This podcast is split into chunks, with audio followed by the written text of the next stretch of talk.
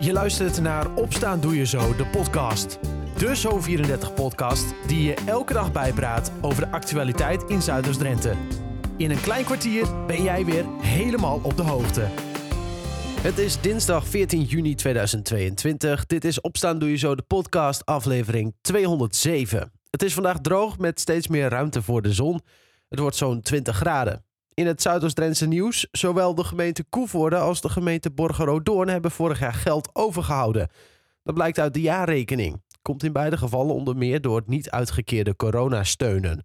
Beide gemeenten houden een groot deel van het geld nog apart, mocht het virus toch weer oplaaien. Zometeen meer nieuws uit Zuidoost-Drenthe en verder in de podcast hoor je over de gevelsteen van de voormalige synagoge in Borger. Maar eerst een leuk muzikaal project wat van start is gegaan. Gisteren was de aftrap van Zing en Spring in de gemeente Emmen. Een muzikale rondreis langs alle scholen in de gemeente om zo meer muziek in de klas te brengen.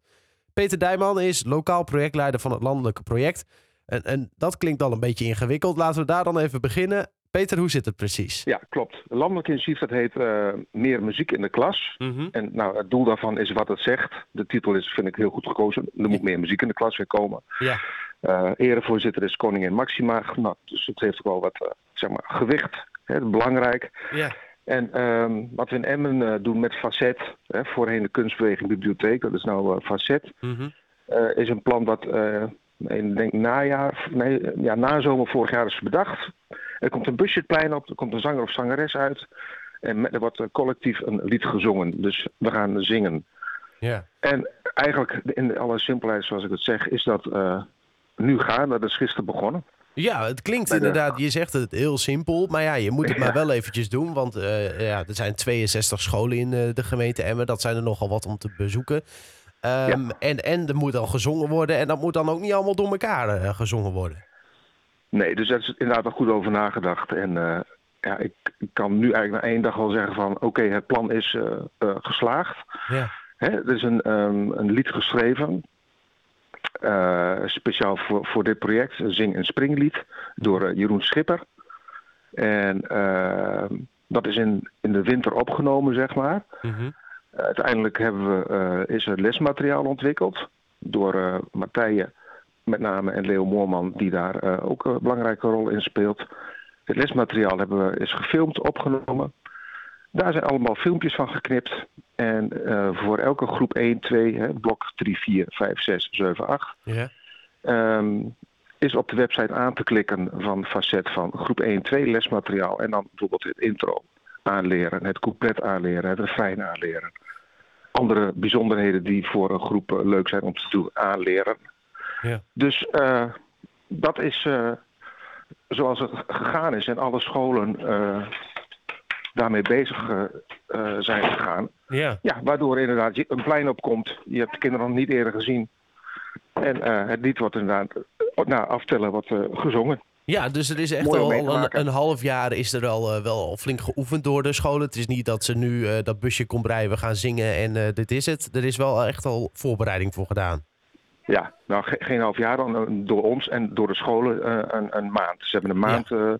Direct na de meivakantie konden ze aanklikken en werkte de website. Ja, gisteren was dus de aftrap. Um, bij, wie, wie, bij wie was eigenlijk de eer? Uh, bij Groen van Pinkster, OBS uh, Emmer Meer. Ja. En daar was ook uh, wethouder Leal aanwezig, de nieuwe wethouder van Mhm. mm -hmm. cultuur, onderwijs enzovoort. En ja, die heeft even kort toegelicht, kort praatje gehouden voor de kinderen. Op een hele, hele goede manier het belang van muziek nog even benadrukt. Ja. En via een aftel van 10 naar 0 op een, een knop gedrukt en vervolgens gingen de smokejets aan en ja, met de show begonnen. Ja, maar nee, maar heel even, want ik, ik probeer me dit even voor te stellen. Want je Ja, zei het al, een busje die het schoolplein oprijdt en dan komen dan een zanger en een zangeres uit. Want eh Martije en Leon die waren er ook bij aanwezig.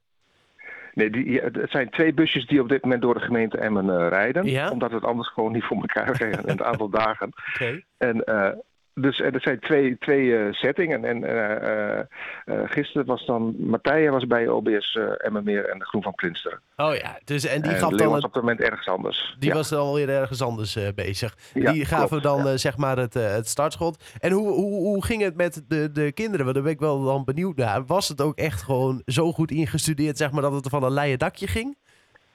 Nou, laten we het zo zeggen. Het was uh, geweldig om te zien en te horen. Maar omdat je, zegt, dat je nu zegt, we gaan hier een live plaats van uitbrengen. Nee, dan moet we om hem even aan te geven. Nee, maar uh, uh, zeg maar de mondhoeken omhoog, dat was ook het doel. Hè? Ja. gewoon heel, het was ontzettend gaaf om te zien. en ik zag ook reacties op Facebook van omwonenden. Gewoon, oh ja, natuurlijk, die heb je daar waar je niks van weet. Ja, ja. En, en, die gaan dan ook van wat een vrolijkheid hier voor bij ons op het plein. Nou, ik denk, nou oké dan, uh, dan hebben we raak geschoten. En, uh, en ze hebben, de kinderen hebben natuurlijk uh, die hele maand wel zijn goed met het lied bezig geweest. Dat begreep ook wel van de scholen. Mm-hmm. Dus dat lesmateriaal en het liedje sloegen zeker aan. Ongelooflijk leuk. Um, en ja. nou ja, iedere groep heeft natuurlijk een stukje geleerd wat ook wel een beetje bij hun past. Hè. Dat, is, dat is denk ik ook wel belangrijk. Niet, Zo is het, niet ja. iedereen klopt, kent alles. Um, nou, er gaan nog een aantal dagen. vandaag denk ik ook weer rijden, die busjes, hè? Ja, ze beginnen bij, uh, even kijken, we gaan naar Emmerhout vandaag, Emmer in om, om het centrum in Angelslo. Daar, uh, dus mocht je een zingen springbusje zien, dan weet je van oké, dat, dat is, ja, horen, ja precies, daar ja. is waar we nou over hebben. Ja. Leuk. Ja. En, en voor de mensen die misschien thuis dat toch nog een beetje mee willen krijgen, kun je nog ergens terecht om het een beetje in de gaten te houden allemaal? Uh, nee, we hebben, we hebben dit schema, dat houden we gewoon lekker intern voor de scholen en, en ons. Ja, dat is ook de bedoeling. En maar op, via de website van uh, Facet uh, kun je wel het lesmateriaal, is gewoon inzichtelijk voor iedereen. En kun je ook het liedje horen met de bijbehorende videoclip. Een goede start dus en ongetwijfeld ook nog een leuk vervolg. De hele week is Emmen nog ondergedompeld in muziek van basisscholen. Als je zelf wilt kijken naar het lesmateriaal, kijk dan even op de website van Facet. Zometeen in de podcast hoor je over een gevelsteen met veel historische waarde. Dat na het laatste nieuws uit Zuidoost-Drenthe. Over het afgelopen jaar heeft de gemeente Koevoorde ruim 5,4 miljoen euro overgehouden. Dat blijkt uit de jaarrekening. Hiervan was zo'n 750.000 euro voor coronasteun bestemd. Maar dat geld is niet uitgekeerd. Ook Borgero Doorn sloot 2021 af met een plus van 2,1 miljoen euro.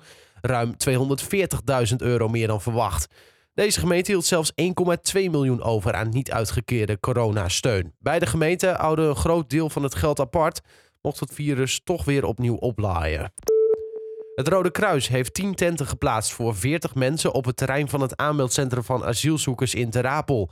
Een woordvoerster van het Rode Kruis laat weten dat de tenten binnen het terrein van het aanmeldcentrum zijn geplaatst. Het opvangcentrum in Terapel heeft te maken met een grote toeloop. De afgelopen twee nachten moesten meer dan 100 mensen op een stoel slapen. Vier schroothandelaren, waaronder een 48-jarige Emmenaar, zijn door de rechtbank in Zwolle veroordeeld tot werkstraffen van 120 uur voor de handel in radioactief besmet materiaal. Opsporingsdiensten kwamen de partij op het spoor nadat bij een Friese schroothandel de detectiepoortjes afgingen. Het gebeurde in mei 2018 toen een potentieel gevaarlijke partij radioactief afval werd gevonden. De MNA vervoerde de blokken meerdere keren. Tegen de mannen waren werkstraffen tot 180 uur geëist. En FCM-verdediger Miguel Araujo gaat niet met Peru naar het WK. De spelers uit Zuid-Amerika verloren gisteravond na penalties de intercontinentale finale van de play-offs tegen Australië. Araujo bleef overigens de gehele wedstrijd op de bank. Voormalig Emmen-speler Sergio Peña startte wel in de basis, maar werd in de tweede helft van de reguliere speeltijd gewisseld. Tot zover het laatste nieuws uit de regio. Voor meer ga je naar zo34.nl of je kijkt in onze app. Bijna 50 jaar stond hij gewoon in een particuliere huiskamer. De oude gevelsteen van de synagoge in Borger. Het is het enige wat nog over is van dat gebedshuis en daarmee een van de weinige tastbare herinneringen aan de Joodse gemeenschap in die plaats. Binnenkort is hij voor iedereen te zien, want de eigenaar geeft de enorme steen in bruikleen aan het herinneringscentrum Kamp Westerbork. En verslaggever Steven Ophof was bij die overdracht aanwezig. Gesteund door een houten frame komt de oude gevelsteen aan bij het herinneringscentrum, waar die eerst in het archief even mag acclimatiseren. Wel een verschil met het vorige verblijf. Ja, gewoon in de woonkamer. Het ding is enorm, hè? 70 kilo of zo weegt hij. Hoe, waar zet u dat zo, zoiets neer? Ja, maar goed, dat eh, is niet zo belangrijk. Dat, eh, als je hem wilt meenemen, dan neem je hem mee. U hoort Jaap Stel, geboren en getogen in Borger.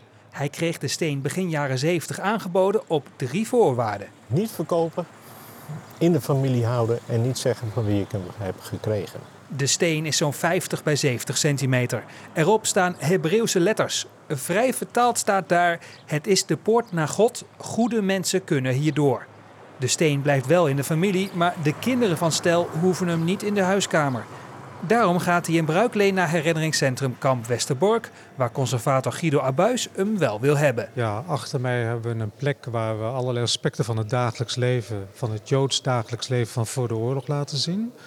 Uh, dat zou een hele geschikte plek zijn uh, voor zeg maar, de gevelsteen.